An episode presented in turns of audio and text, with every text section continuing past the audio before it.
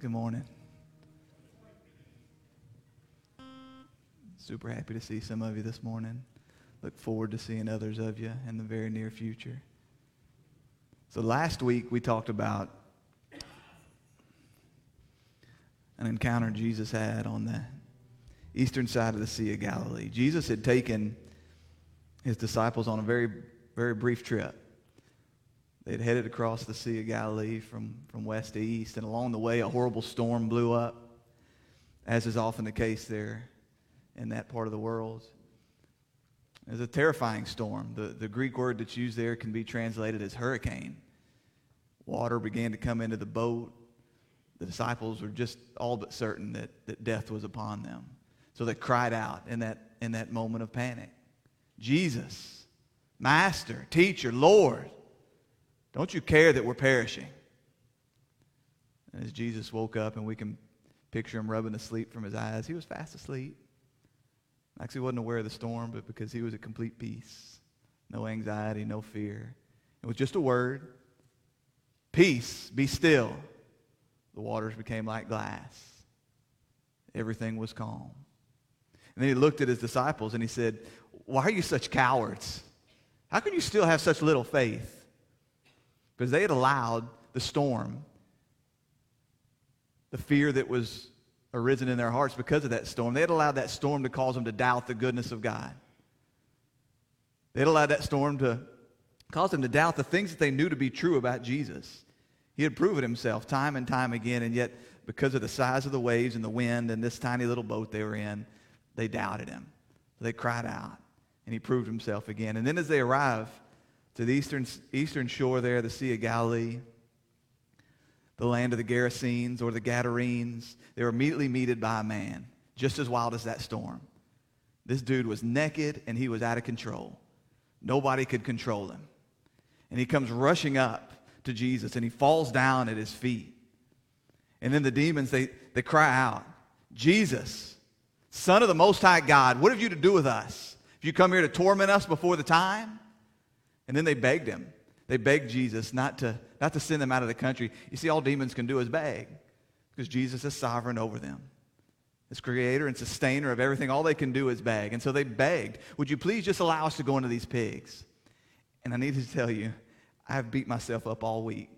I misspoke last week. And what I told you last week was that the reason that pigs were unclean animals is because they had cloven hooves, and because they chewed their cud. Pigs don't chew their own cud. In fact, what God says in Scripture, it's because they don't chew their cud that makes them unclean. Now, I'm sure y'all didn't sit up all week worrying about that. It wasn't like the linchpin in my sermon, but I need you to know when I misspeak like that, it kills me.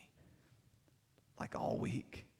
It was because pigs don't chew their cud that they were unclean, but Jesus agrees. He agrees, and he allows them to go into these pigs, and they rush down the hill and rush down the side of the bank, and they go off into the Sea of Galilee, and they drown. And immediately the man is in his right mind. From a maniac to a man in his right mind right there, and the people are terrified. Just as the disciples in the boat. You see, when the storm lifted, they were more afraid because they realized they were in a boat with God. And now these people, they had been terrified of the demoniac to some degree. This man was a threat to them. He was a threat to himself. But now they were terrified, and they asked him, would you please just leave? But the man, he said, can I be with you, Jesus? You've changed me, completely changed me. Now here I am in my right mind, and I want nothing more than to be with you. And he told him, no, you're going to go out to all these Gentile towns, and you're going to tell them what God has done for you. The first preacher Jesus sends out, began the morning, is a naked, crazy, violent man.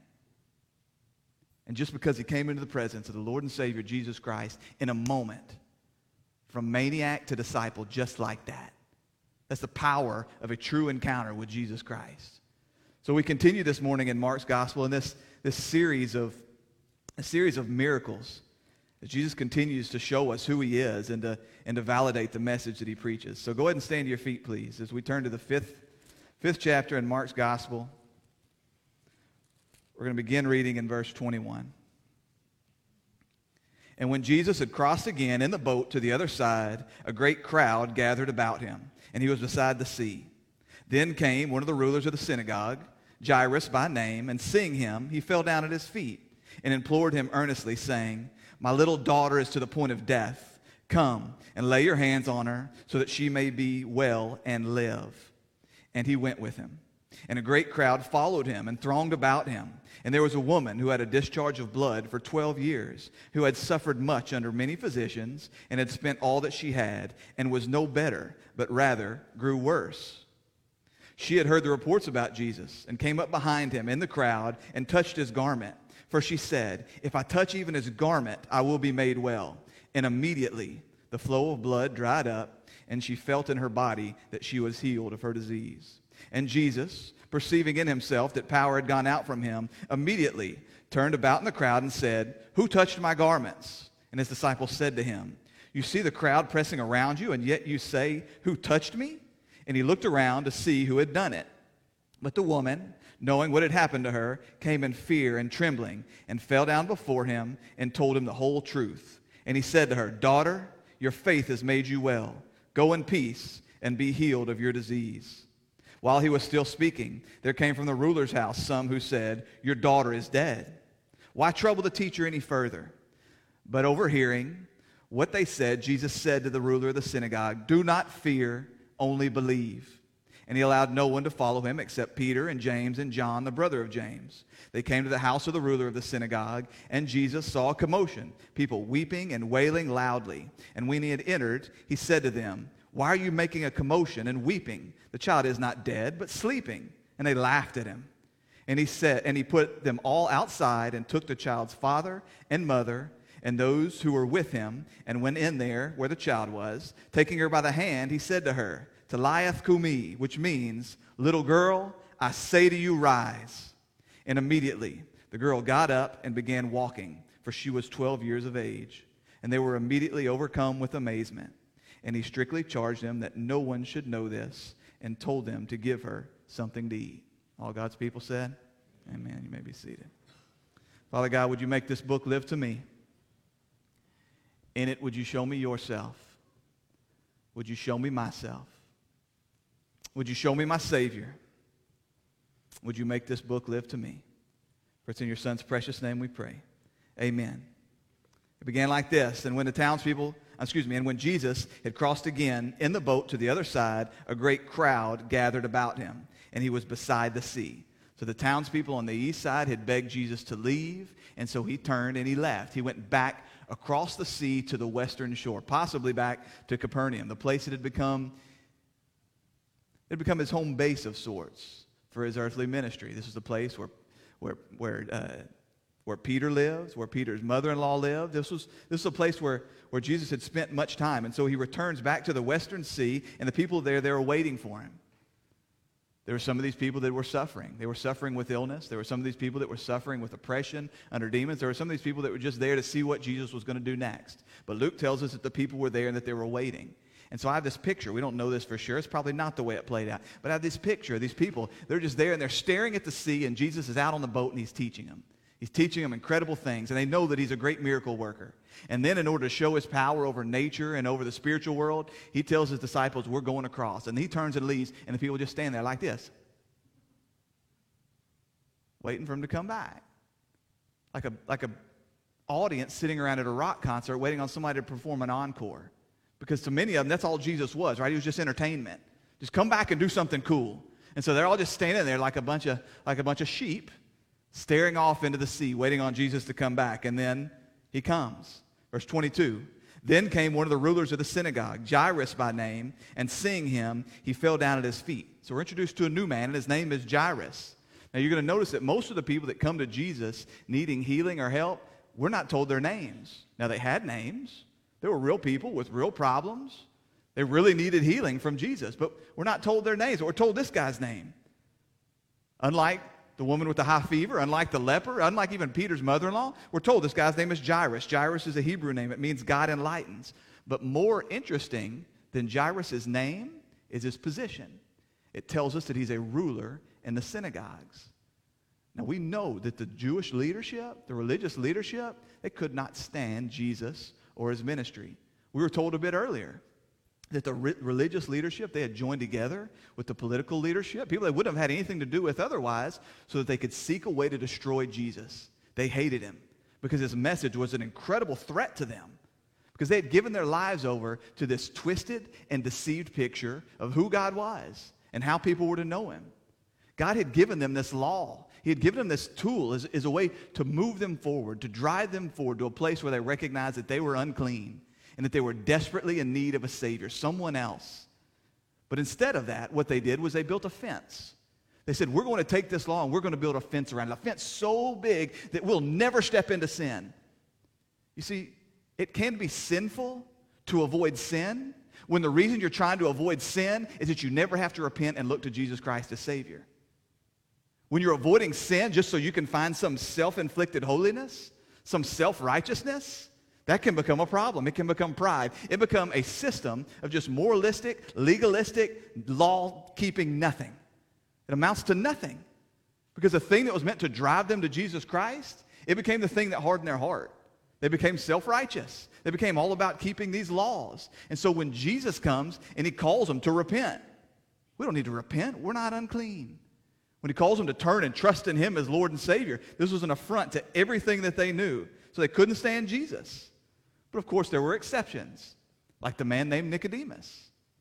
The guy that we saw, he was a Pharisee, and we saw this encounter between him and Jesus in John 3 as he comes, and he's heard enough of Jesus' message that he knows he needs to hear more, and so he comes to him in the darkness of night, away from prying eyes. He comes to Jesus to hear more about this gospel that he's preaching. And we know that in the end, that he was there, a true disciple. He was there with Joseph of Arimathea, taking Jesus' body and bearing it and caring for it. He was counted as a true disciple. And now this guy as well, this guy named Jairus, a ruler of the synagogue, he approaches Jesus. Now a ruler was a lay person. He wasn't a rabbi or a scribe or a Pharisee. He was a lay person that was in charge of taking care of the synagogue. He would have been in charge of scheduling things, making sure that the facilities were in order, taking care of the school that was there. But this would have been a position of prominence within the Jewish town. Some of the synagogues would have had one person that was a ruler. Some would have had a number of them. This was a position that would have carried with it some level of respect.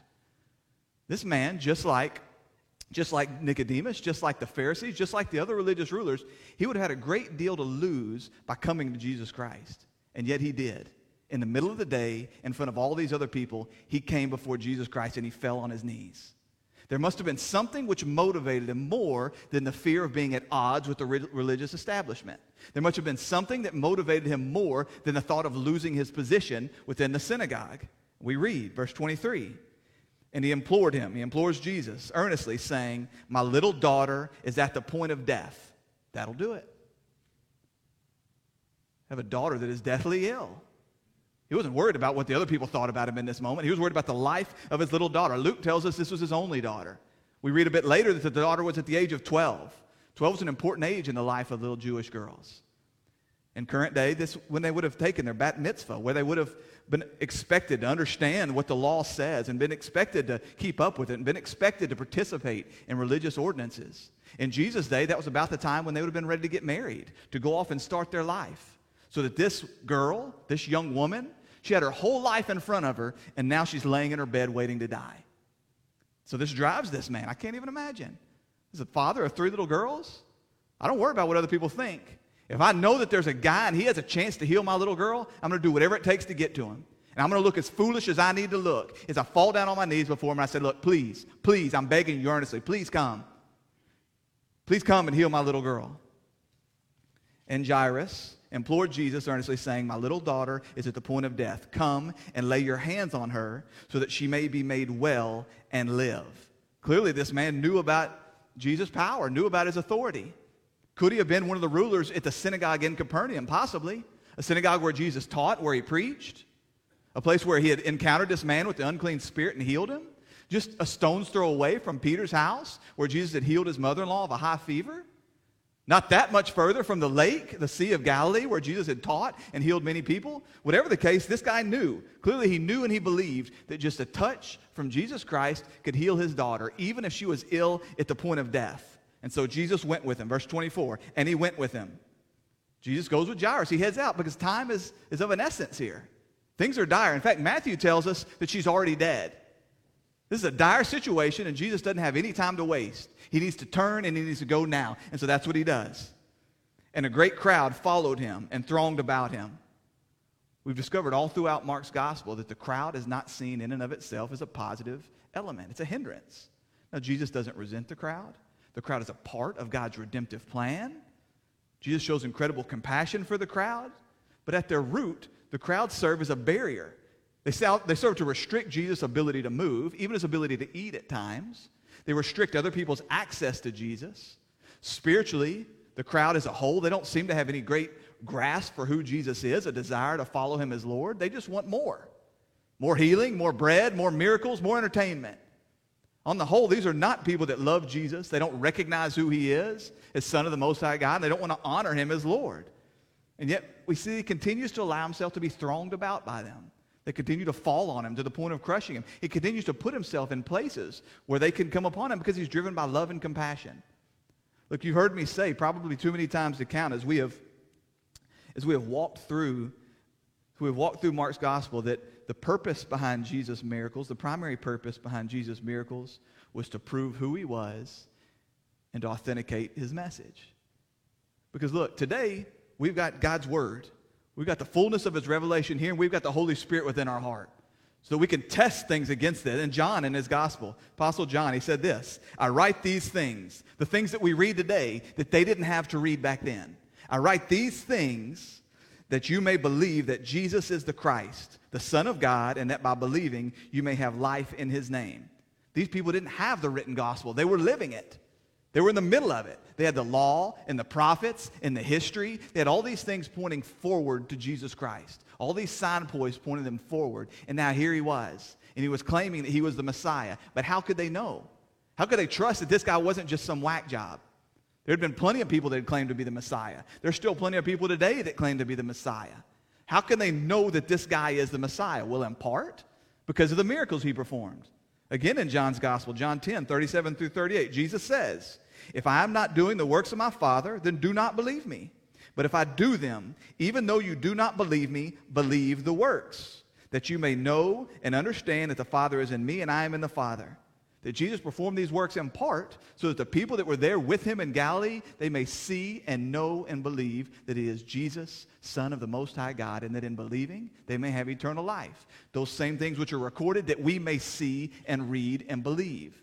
But he could have done it any way he wanted. Jesus could have shown his power and his authority by making whales get up out of the ocean and walk. He could have shown his power and his authority by making mountains fly. He could have shown his power and his authority in any way that he wanted to that had nothing to do with man, nothing to do with these stinky, ungrateful, pushy, too easily pleased people. And yet he didn't. Driven by love, driven by compassion, he continued to go to them, to touch them, to be with him. Many people that were never going to have any real use for him outside of his miracles. Many people that were never going to come to saving faith in him. Many people that may well have been the ones standing around calling for his death in the final days. And yet he continued to live amongst them like a good shepherd. He continued to be with them and to touch them and to allow them to touch him. Driven by love and driven by compassion. See, he's not just a powerful God. A powerful God is just a terrifying thing. A powerful God driven by love and compassion for that which he's created, it's a beautiful thing. That's the difference between those that are driven away and ask him to leave and those that are drawn in and then fall at his feet. They recognize this is what it means for him to be my God. Now, I don't want you to panic. We're not going to go through all this text this morning. God willing, we will get to Jairus' daughter next week. We're just going to cover this woman here, and here she is, verse 25. "And there was a woman who had a discharge of blood for 12 years, and who had suffered much under many physicians, and had spent all that she had, and was no better, but rather grew worse." So here comes this woman, and she's at the opposite end of the spectrum from this man named Jairus. She didn't have any great position. In fact, she, just like the man that was possessed with a demon, just like the lepers, she was an unclean woman. She had a discharge of blood that lasted for 12 years. We have to assume that this is some kind of female issue, right? That this is some kind of thing that was ongoing for 12 years. She suffered with this, and that she had suffered under many doctors. She had sought out many physicians. She had spent all the money that she had, but in fact, she was no better off, only worse. Now, I don't think that what God is doing through Mark here is that he's showing us that we're to look down upon the medical establishment or that we're to distrust doctors. God very often works through doctors. It's an incredible grace that he works through doctors and through medicines to carry things out. It's not that we're to distrust doctors. It's that we're to recognize there's limits. limits which God doesn't have. There's limits to what they can do. When we come to the end of those limits, we find we hadn't even begun to exhaust any portion of God's power and God's ability. But the lady, she goes to these physicians. She spends everything that she has, and now she's broke, she's bleeding, and she's unclean. If you turn back to Leviticus, the 15th chapter of Leviticus, there's some 14 verses there that talk about the uncleanliness that comes whenever a girl comes on her normal period, right, her normal menstrual cycle, or abnormal bleeding that goes on like this. That either at the end of that period or, if it's not her normal cycle, at the end of 7 days after that bleeding, that she's then to be cleansed, to wash herself, to go in before the priest, to offer 2 turtle doves or pigeons. One is a sin offering and one is a burnt offering, and then she is to be found clean. Nobody can touch her while she's bleeding. In fact, if she's to even sit on a stool or lay in a bed, anybody that touches the bed or the stool, they themselves become unclean. And we know that anything that is unclean can't enter the temple, can't participate in worship. So this lady is now alienated, much like this madman that we met last week, much like the lepers, completely alienated because of this bleeding that had gone on for 12 full years, an absolute outcast. And this seems crazy to us today, right? These are the kind of laws that people like to point to, that non-believers like to point to and say, see, it's just made up stuff. Or see, that's the God that you honor? You believe the words of this God that tells a woman she has her period and all of a sudden she can't come to worship? This is crazy. But what they don't understand is what God is putting on display, what God is painting a picture of, is the incompatibility of sin with Him, with His presence. That anything which is unclean or sinful cannot come before Him. And He's using something like blood. He's using something like blood to paint that picture.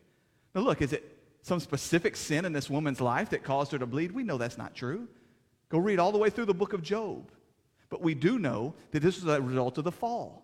It's a result of the fall and a reminder then in this woman's body of the uncleanliness. So that every time this woman looks at herself, every time somebody becomes unclean, either through something that he could control, like touching a dead body, something they can't control, like a lesion, like a staph infection on their arm, or coming into their period. Every time that they find themselves unclean, they're reminded of God's hatred for sin, and how sin cannot even be found in His presence. That's the picture that God is painting here. At the same time, He's painting the picture and the reminder for us that sin is just as natural to the fallen man as a period is to the average woman. That there's no way to avoid sin in our natural state, that we are sinners by nature. It's our nature to follow on in sin and to find ourselves unclean. So that the laws like this were meant to drive this lady right where she was, desperate for a Savior. This was an incredible burden that was on her life. There was nothing that she could do. All of her efforts only made things worse. And now she was to the point where she had nothing left but to go to Jesus Christ and say, would you help me? So this is where she is. Verse 27. She had heard the reports about Jesus and came up behind Him in the crowd and touched His garment. For she said, if I touch even His garments, I will be made well. So the woman had heard about Jesus. That's where it always begins. Someone hearing about Jesus. Hearing the word of Jesus and finding out what He can do. And she thinks to herself, I'm going to sneak through the crowd and I'm going to touch Him. She had to sneak, right? Those people would have been furious. An unclean person just bumping into Him. This is a crowd. There was no way she didn't touch some of them. This unclean person sneaking in through the crowd, but she did it. She didn't want to be seen. She didn't want to talk to Jesus. She didn't want Him to touch her. She thought, if I can just touch just the tassel, just the end of His robe, just a piece of His garment, then I know that I can be made clean.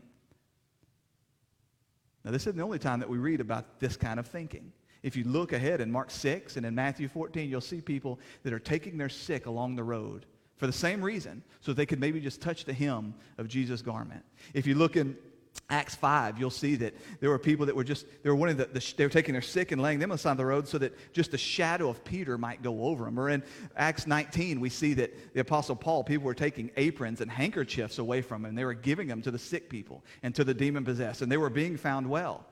And we know that the power to heal and the power to get demons out of sick people, that this isn't inherent in aprons and handkerchiefs. The power only rests with God. That God is the sovereign, God is the sustainer, the power is with God, and that Jesus, as God the Son, possesses that power. He gives that power over. He entrusts that power over to His apostles when He sends them out. And yet at the same time, He entertains this kind of thought. He really did heal this woman. Just as people really were healed from touching the apron, touching the handkerchief, But we don't find passages in Scripture that say, look, guys, you have somebody that's sick among you, just go over to Israel, go on a hunt, and try to find a handkerchief that touched Paul. Then you're going to be well. What do we find? Go to God. Go before God and pray. Come together as a people and pray. Set people aside by anointing and pray. The power wasn't in the cloth. And yet, this woman here, superstitious, perhaps looking for a little bit of magic, perhaps believing that Jesus' power was somehow separated from his person, not recognizing. Perhaps it's just a force field. Everywhere Jesus goes, people are just going to get healed. And so she wants to come and she wants to touch the edge of his garment. If I can just touch the hem of his garment, then I will be healed. And driven by love and by compassion, she's healed. The purpose was God drawing people to his son. They wanted to see in him, in the person of Jesus Christ, the kingdom of God, the power, the ability to heal, tied up in this person, so that they would be driven to come and fall down before him and worship. But so many people, they were satisfied. If I could just touch something and then go away. If I could just touch Jesus once and then walk away, I'll be okay. And again, it's an act of common grace. God continued to heal, just like he does today. How many people does God heal today that have placed no faith in him, given no thought to his son, have no intention of following after anybody but themselves? And yet, as an act of common grace, he continues to heal them. People that completely miss the giver. They're going around him to get the gifts. And immediately, the flow of blood dried up, and she felt in her body that she was healed of her disease. She was healed immediately, just like everybody else that Jesus heals. Immediately, she was healed, and the blood dried up. Can you imagine the relief? 12 years of suffering, 12 years of not being able to enter into the temple, 12 years of not being able to lay in a bed with her husband if she had one, 12 years of not being able to touch anybody, 12 years of being an absolute outcast, just like that. Just like that, because of one encounter, she's completely made whole. Verse 30, and Jesus, perceiving in himself that power had gone out from him, immediately turned about in the crowd and said, "Who touched my garment?" So apparently Jesus healed this woman without any conscious effort. And now we don't need to get wrapped up in this. We don't need to really camp out and try to figure out why, because God didn't tell us how this works. What we do know, though, is apparently Jesus feels power leaving himself when he heals somebody like this. No wonder the guy was exhausted. At the end of the day, healing hundreds, perhaps thousands of people, people that fell all over him and crushed him as he continued to heal these people. Sure, he was exhausted. And then he asks, "Who was that?" So again, we see Jesus' humanity and his divinity on full display. In his divinity, he healed this woman without even looking at her, without even casting a glance her way. In his divinity, he healed her. Only God can heal. And in his humanity, he didn't know which woman had touched him. Incredible mystery. How does this happen? How are you a God who walks through, people touch your garment, and 12 years of suffering are gone, and you don't even know who the lady is? One of the greatest mysteries in all the world. But it's true. And in verse 31, and his disciples said to him, just like we would say to him, "You see this crowd pressing around you, and you ask, 'Who touched me?' What do you mean, Jesus? Who touched you? How about everybody? How about all these people? All these people touched you, and you're going to single out one person?" It's like he doesn't even listen, right? He just keeps going. Verse 32, and he looked around to see who had done it. But the woman, knowing what had happened to her, came in fear and trembling and fell down before him and told him the whole truth. He just looks past him. He just ignores. He's going to speak to this woman. He's going to seek her out. He's going to find her, and he's going to speak to her.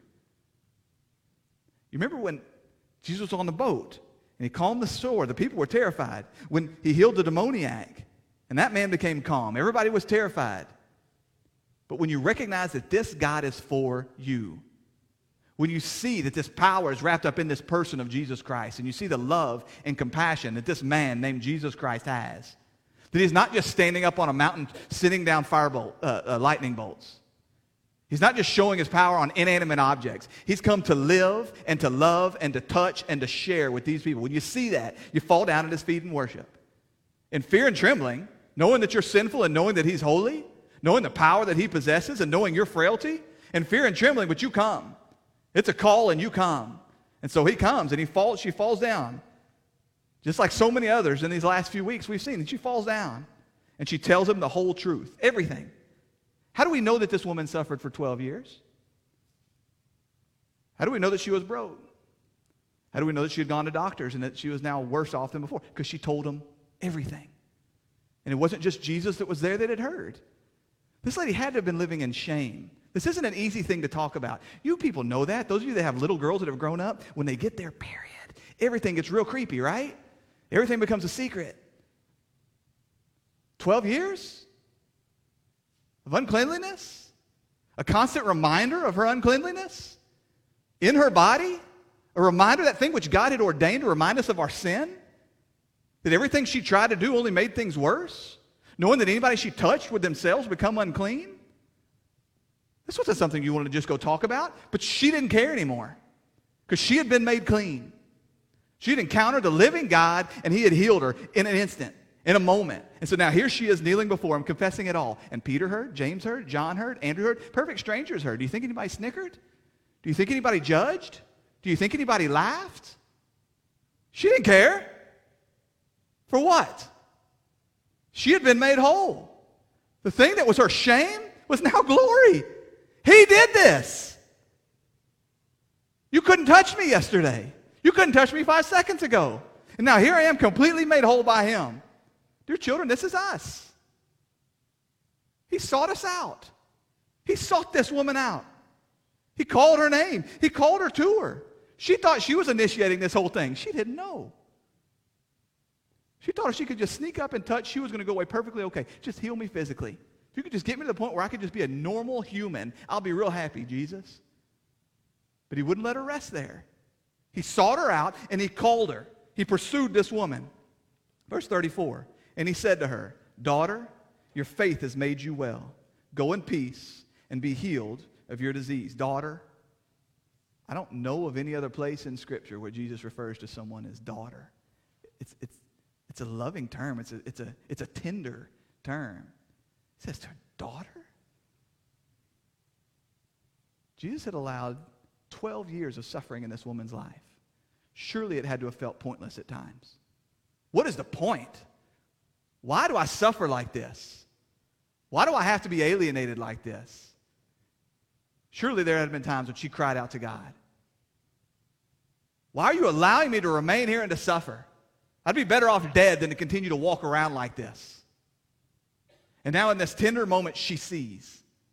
Because what happens is that when her suffering meets the good news of Jesus Christ, she's drawn to him to the point that she thinks, even if I can just touch the hem of his garment, I'll be made whole. That's it. When God allows your suffering and the gospel of Jesus Christ to come together, incredible things can happen. And she comes to him and she falls down now on her knees. Completely healed, completely made whole, and she knows it's him. She knows it's not all about the garment. She knows it's not all about a shadow. She knows it's not all about an apron. It's this guy. It's in him that I just found this healing. Daughter, your faith has made you well. What does that mean? Do you have to have faith in order to be healed by God? Certainly doesn't seem that way. Luke 6:19 says that all the crowd sought to touch him, for power came out of him, and he healed them all. They can't all have had faith. Not real faith, not saving faith, not repentant faith. Jesus says that the way is narrow and few will find it. So surely not all these people had true faith. Some people that he healed were dead. I don't know how dead people exhibit faith. So surely not all these people had faith, and yet Jesus continued to heal them. And some of them would walk away, and they would never turn back. To the best of our knowledge, some of these people would come to Jesus, they would receive healing, they would walk away and never give him another thought. Like 9 of the 10 lepers that came to Jesus in Luke 17. There were 10 lepers. Apparently they believed enough about Jesus to think perhaps he can heal us. Or maybe they thought, we got nothing to lose. So they came to Jesus, and he says, "Go and show yourself to the priests." And as they go along the way, they look down and they begin to realize, we're being healed. I'd love to see what that looks like.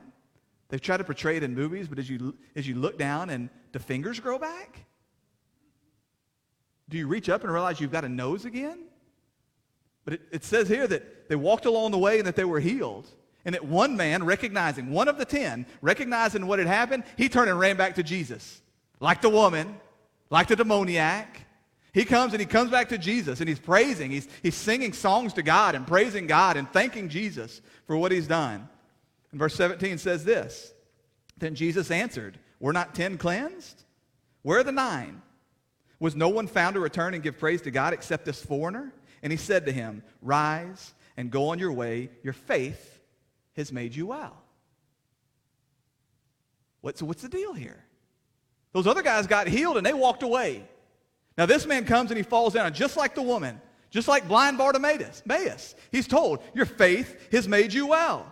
There had to have been something different about the leper, something different about the woman, something different about blind Bart than some of these other people that received healing from him. Does that mean that there's power somehow? That these guys had supernatural faith? Faith that was stronger than everybody else's? Is the power in the faith? No. Faith is the way we reach out our hands and receive the gift. The power is all in God. Faith is just the way that you reach out your hands and receive that gift. Faith, by the way, is a gift from God. He gives us the gift and allows us to reach out our hands and receive the gift. It's all the work from Him. So it's not about the power or the size of this faith. We know that faith is only valuable because of the power of Christ. It's only valuable when it's placed in Him. But I want you to look at the word well there. Your faith has made you well. The Greek word for well there is sozo. There's other words for well or for healing that Mark could have used, but he used this one. The word sozo can also be interpreted delivered or saved. Aha. There must be something about this woman's faith, about that one leper's faith, about blind Bartimaeus' faith that leads to salvation. What kind of faith is that? Apparently this woman had saving faith, repentant faith, faith in Jesus Christ and who He was, not just a general belief that He can do magical things, not just a general belief that He can do some stuff and give her some gifts. She had faith that went beyond the goodies that Jesus had to offer and faith in who He was as Lord and Savior, Son of the Most High God, one that she wanted to be with, more than just a miracle worker. Plenty of people have that kind of worldly faith, right? You ever notice people are all of a sudden happy to have their Christian friends pray for them when they're sick? Hey, that's an incredible opportunity. That's an incredible opportunity for love and for compassion, to introduce them to Jesus. But people that would never dare allow you to place hands on them and pray, all of a sudden in their time of need, they're there. The world's happy to receive magic-working Jesus, healing Jesus. Jesus is the genie in the bottle, and if I could just say the right chant, He's guaranteed to bring me something. But this was something more. This was something more. This woman trusted in Jesus beyond that. You remember when the paralyzed man, his friends lowered him down through the roof. I think that was probably in Peter's house. Lowered him down through the roof before Jesus. The same thing. Seeing their faith, He said, son, your sins are forgiven. How do you forgive sins? Seeing their faith. What kind of faith must it have been? True, repentant, saving faith. That's the kind of faith that this woman had. It's not the faith that everybody has. It's the faith of few. It's a gift of God. When He can take your suffering and the gospel of Jesus Christ, and by the movement of the Holy Spirit, He can drive you to a place where you look at Jesus and you see more than Santa Claus standing with a bunch of goodies. You see your Lord and your Savior and your Master, the one who you want to follow. That's the difference in this lady's life from all the others that just fell on Him and touched Him, from all the others that walked away with healthy bodies straight into the pits of hell. Healed but as lost could be. They settled for so much less than what could have come. They missed out on all that He had. One commentator says this: it becomes increasingly clear that the central theme emerging from the story of this woman is the nature of true faith. Parables, miracles, and exorcisms do not ensure faith. Religious education and background does not automatically discover faith. Family ties are not enough to create faith. Demons, in a curious way, know its basis but oppose faith. It is people in the deepest need and desperation that seem to find faith by a variety of routes. For true faith is self-risking trust in Jesus Himself. This woman had what so many others lacked: true faith in Jesus Christ Himself. Not just a miracle worker, not just an entertainer, not a means to an end, but the end itself. That's why this woman is found in this place. And the best part, her theology wasn't even all right. She came to Him with superstitious beliefs, a little bit of magic mixed in. She didn't fully comprehend everything that He was, and He doesn't send her away to go to seminary. He doesn't say, nope, not yet, not yet. I'll heal you physically, but you want to be saved? You better go figure it all out. Do this course. Read this book. No, in this instant, right here, by the faith that was given to her by God, she was able to reach out her hands and receive this gift of salvation, being made completely whole, not just physically, but spiritually as well. In her suffering and the good news of Jesus Christ, she came to a point of falling down at His feet, is receiving more than physical healing, spiritual redemption. She hears His voice, and He's looking at her. calling her, like a shepherd calling his sheep. It's an irresistible call. He calls and she comes. Trembling knees, and she falls down before him, recognizing, whoa, this is more than I bargained for. I would have settled for you to just stop my blood. I would have settled to be reunited with my family. I would have settled to be able to go back to church. But now you've called me to yourself. You're telling me that I'm saved. You're telling me that I can have a real relationship with him. Because her name had been written in the Lamb's Book of Life before the beginning of time. Don't you see? God had been working this woman's life to this moment. He had been working to bring her to this moment. Do you think that those 12 years of suffering had a whole new meaning at that point? Do you think those 12 years of ostracization all of a sudden made a little bit more sense? Do you think it all felt meaningless any longer? I bet it didn't. This was her testimony, and she was there proclaiming it. Shouting to the world, I once was lost, but now I'm found. I was so unclean, I couldn't even enter the synagogue where this dude was the ruler. And now look at me, sitting at my master's feet, completely made whole. That's a testimony. And it's embarrassing at the start. Nobody loves to confess these things. We want everybody to believe that we had it all together. That we just came straight out of mama's womb and we were all just Billy Graham. Everything was great. God's lucky to have me on his team. But instead, will we stand? Would we proclaim that which once made us ashamed? Will we stand naked and exposed before the world and say, this is who I was, now this is who I am. Praise be to God. That's where this woman was. Daughter, your faith has made you well. Go in peace. She thought she was coming to get some power. She didn't know she needed peace. But apart from peace with God, you can't have peace with man. You can't have peace with yourself. She didn't even realize she was at war with God. Most people don't.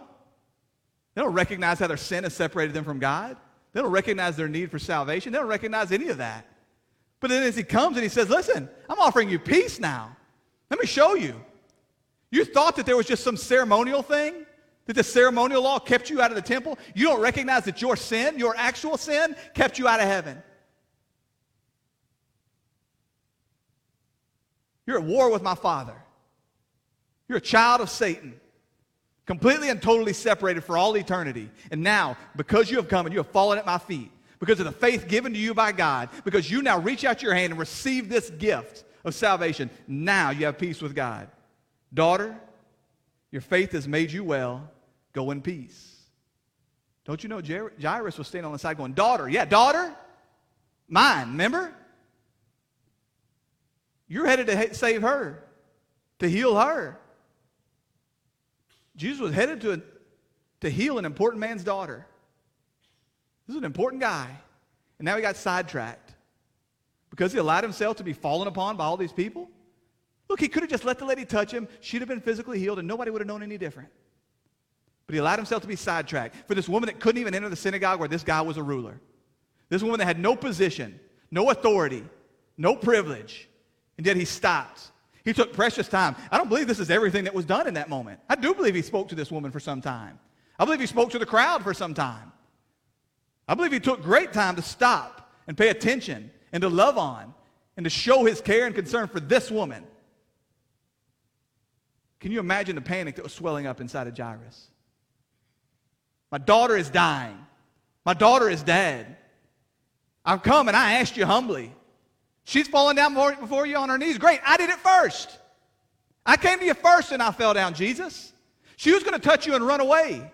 Why are you calling her? Why are you wasting your time here? Get on your horse and let's go. Let's go save my daughter. This is who Jesus is. These are the people that he came to be with.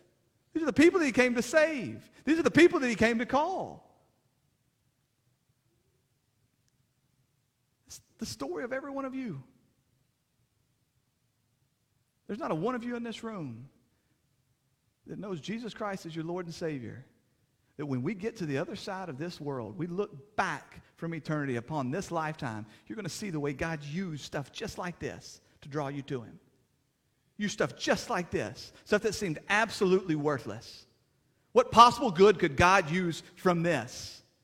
You look backwards and you see the way that he was building this story, the way he was calling you to himself. The question is, are there any of you in this room? Are there any of us standing on this stage? Are there any of us watching on television? Are there any of us that have come to Jesus, touched his robe, and thought, that's good. That's enough. I'm satisfied with this. Just give me the goodies. Good, I can go back to church. That could have happened for this lady, right? She could have touched the robe of Jesus, been made clean, and gone back and sat in the synagogue. Completely lost. But hey, I'm in church. Nobody knows any different. I blend in really well because to them I'm clean. That's the question. Have you been willing to be transparent with yourself, to confess who you really are? Because your uncleanliness is probably not sitting right before. You don't wake up in the morning and see your sin on your nightgown or on your bed. Your uncleanliness is not right before your face like this. We get really good at hiding it, sneaking around. Perhaps what God is doing by calling you into this place this morning is to push you up against that so you can deal with your uncleanliness, so that you can see your sin, so that you can see the separation that's between Him. So He says, no, I got more for you than that. Would you fall down on your knees and worship me as King? Would you be willing to confess all? Are you too embarrassed? People that have been cleansed, you don't have any hesitation. Perhaps that hesitancy to proclaim who you were compared to who you are now, perhaps that's evidence that you hadn't been transformed. Perhaps that's evidence that you're still unclean and you're still separated. That's the offer I extend to you this morning. That level of self-examination and asking yourself, have I truly encountered the living God? Have I truly honored Him as King? Have I truly been changed? Do I have this kind of a testimony? Am I willing to proclaim it to the world? For those of you that know without a shadow of a doubt that that's exactly where you are, the next question is, then what do you do with it? Are you out there professing it to the world? Look, it began with somebody telling this woman the news. We don't know how she found it out, but somebody had the heart. Somebody had the concern. Somebody saw that this woman had a problem, and they cared enough that they came to her and said, hey, I know somebody that can fix this. I've seen them do it for other people. That's the question. Are you willing to go out and share that good news? Or do you believe that you hadn't been transformed? Or do you believe you can't do it for somebody else? Or do you believe they're not worthy enough? Do you believe Jesus only comes to heal important people's daughters? Or do you believe that He gets distracted along the way? He'll get pulled aside. He'll allow people like this woman. That's the question. Father God, we praise you and we thank you. We thank you, Father, that you're not just a God of important people. You're not just a God of the pretty people, the religious people, the self-righteous people. Father, we thank you that you have come to save the sinner and the sick and the unclean and the unworthy like me. Like us. Father, I thank you that you're a God who pursues. Father, I know that you have poured out so many good gifts into my life long before I ever cried out to Jesus Christ as Lord and Savior. I thank you that you didn't allow me to settle there. That you sent your Holy Spirit to stir in my heart that I would believe the word that Jesus is more than just a vending machine or a genie. You drove me to a place where I would fall on my knees and worship Him as Lord. Thank you for that opportunity to worship Him this morning. Father, as we sing songs of praise, I pray that they would echo that's in our heart. Father, that we would glorify you with the words that we sing, and that we would be changed as a result of singing them. Father, we love you, we trust you, and we thank you. It's in your Son's precious name we pray. Amen.